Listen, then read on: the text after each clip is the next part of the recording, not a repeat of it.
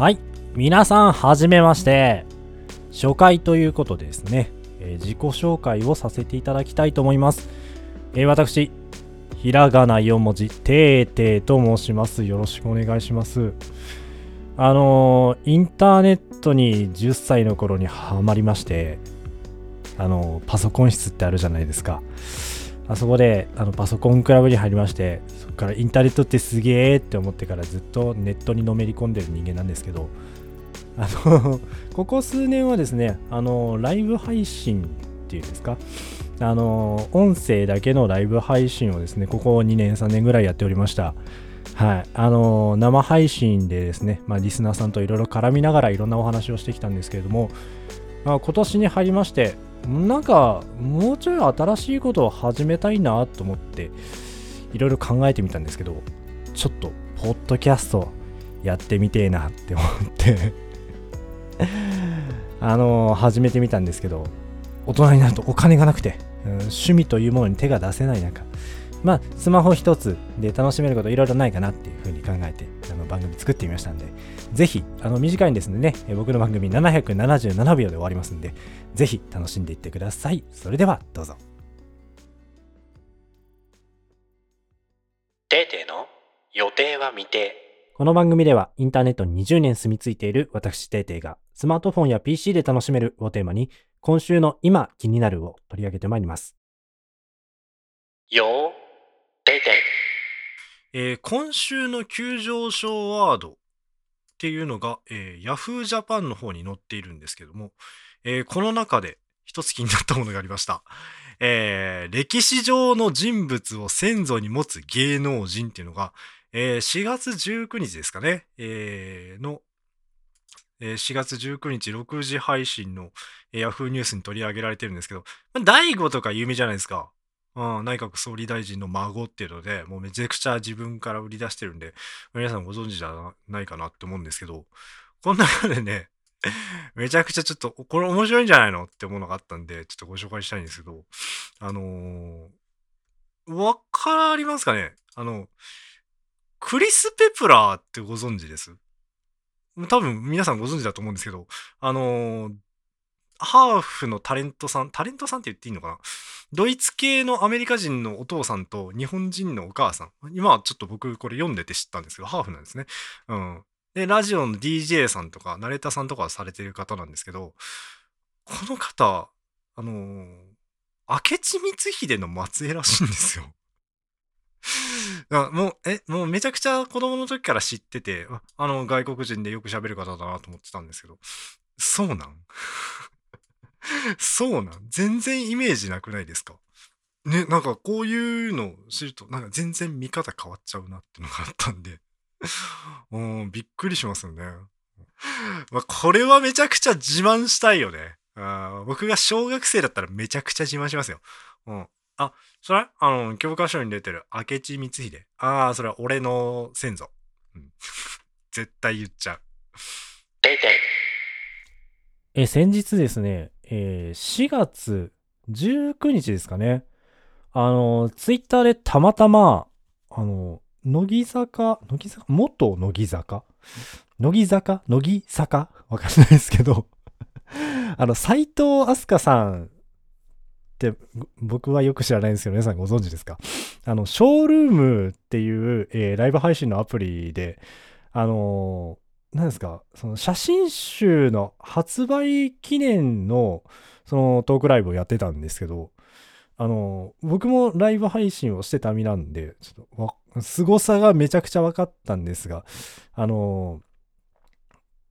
トータルリスナーだからその1回のその配信の中で累計何人見てたかっていう数字がそのショールームっていうアプリの中で表示されてたんですけどあの、僕が入った時点で11万人。えぐくないです。11万人の方が視聴されていて。で、あの、最終的に、な僕、その途中から入って、その、まあ、その最後までいたんですけど、その、まあ、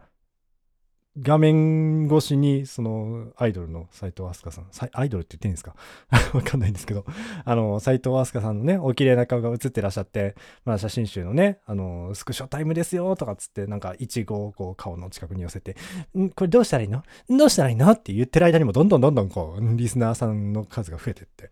うん、あの、最終的に終わり頃になる頃には、その数字がですね、あの、12万人に達していました。マジでビビった。えー先週ですね、4月12日ですかね、えー推しの子ってご存知ですかね。あの、アニメの第1話が出て、もう今は多分第2話が出てる頃なんじゃないかな、な、ばばば。第 第2話が出てる頃じゃないのかなと思うんですけれども、あの、ものすごいバズり方をしてます。推しの子ってなんかもう、あのー漫画としては、連載開始してから3年が経つんですね。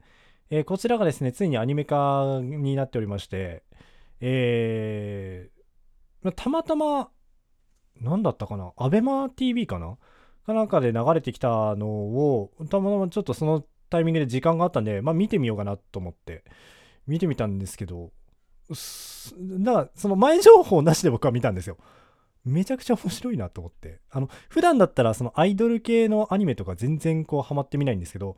なんかそういう系統とまたちょっと違うんですよね。うん。ちょっとあまりネタバレになるので、詳しい話ができないのが悔しいんですけど、あの、凄さをお伝えするためにこの情報だけ伝えておきたいんですけど、あの、推しの子のこうテーマソングをやってるのが、あの、夜遊びさんなんですよ。夜遊びさんのアイドルっていう曲が、あの、オープニングテーマソングになってるんですけど、こちらがですね、えーたった、え1週間足らずで2000万回再生を突破しております。えーそしてですね、今10日、えー YouTube の方に10日、えー公開から10日経ってるんですけど、もう現時点ですね、3389万回再生になっております。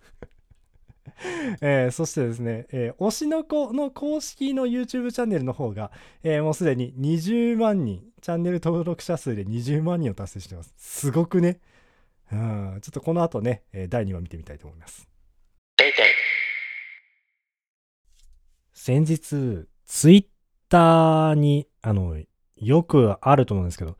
なんか漫画の、こう、何ページかを、画像で、まあ3枚、4枚ずつぐらい、で、こう、その、続きのお話がこう、ツリー状になって、つながっていて、1話分だけお見せしますね。続きは買ってくださいね、みたいなのたまにあるじゃないですか。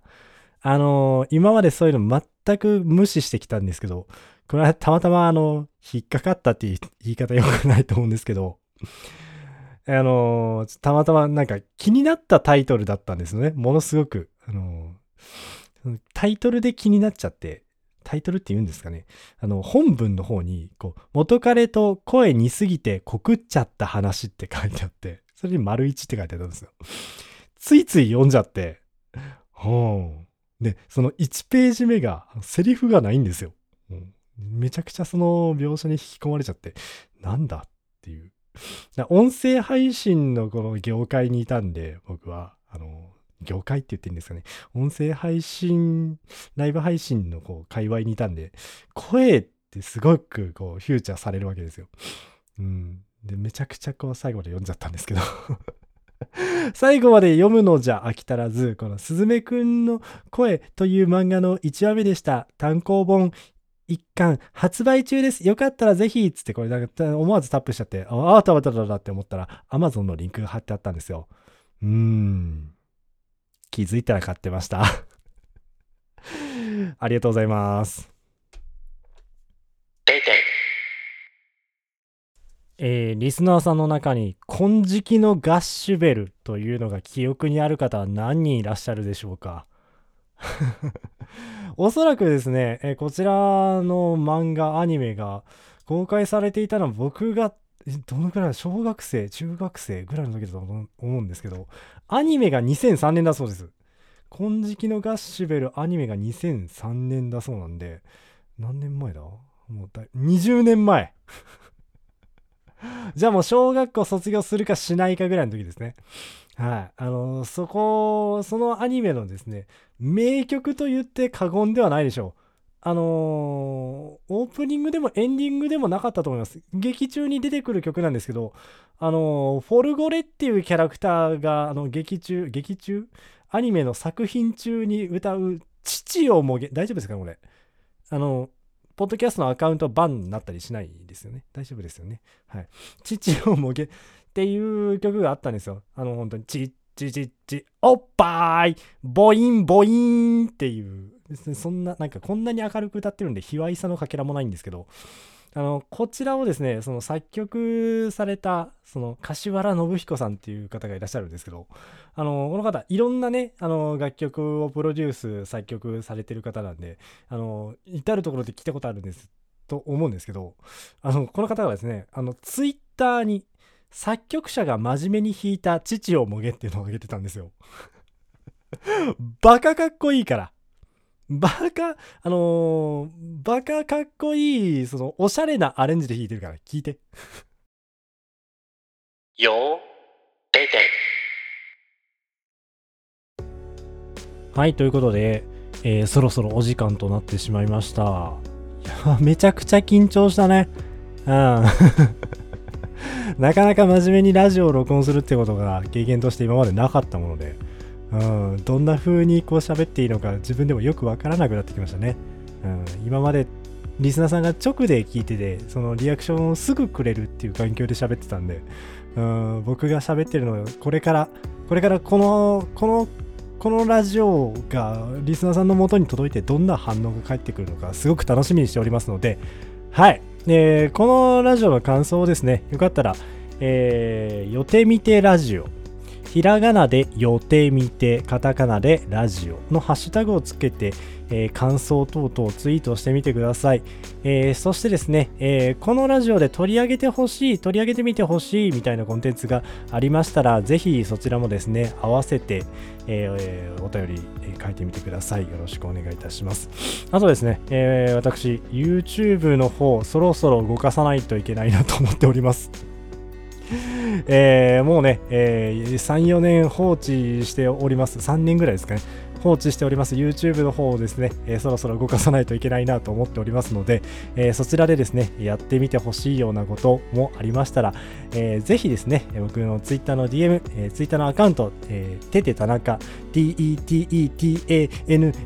KA で検索していただければ、えー僕のていていのアカウント出てきますので、ぜひそちらにですね、えー要望等々、えーお知らせいただければと思います。よろしくお願いいたします。えそれでは最後までね、ご視聴いただきましてありがとうございました。それではまた次回の配信でお会いいたしましょう。またね